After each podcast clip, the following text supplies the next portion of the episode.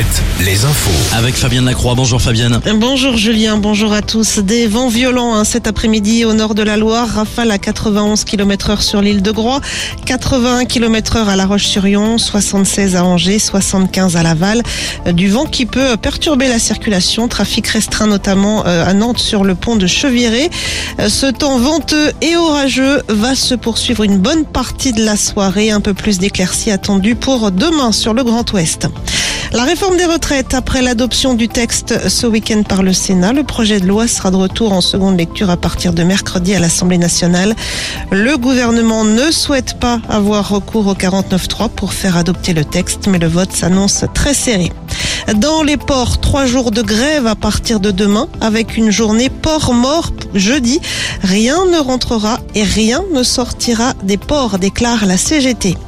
À Nantes, le ramassage des poubelles, lui, reste très perturbé par la grève des éboueurs. Le mouvement doit se poursuivre au moins jusqu'à mercredi.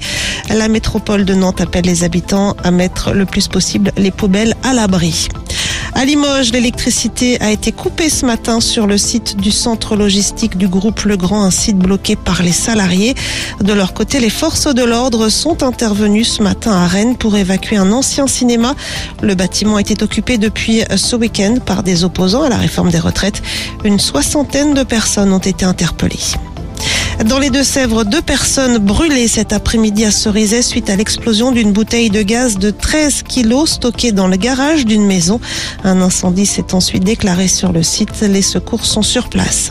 Et puis en rugby, cinq joueurs du stade Rochelet appelés à rejoindre l'équipe de France pour préparer le dernier match du tournoi Destination.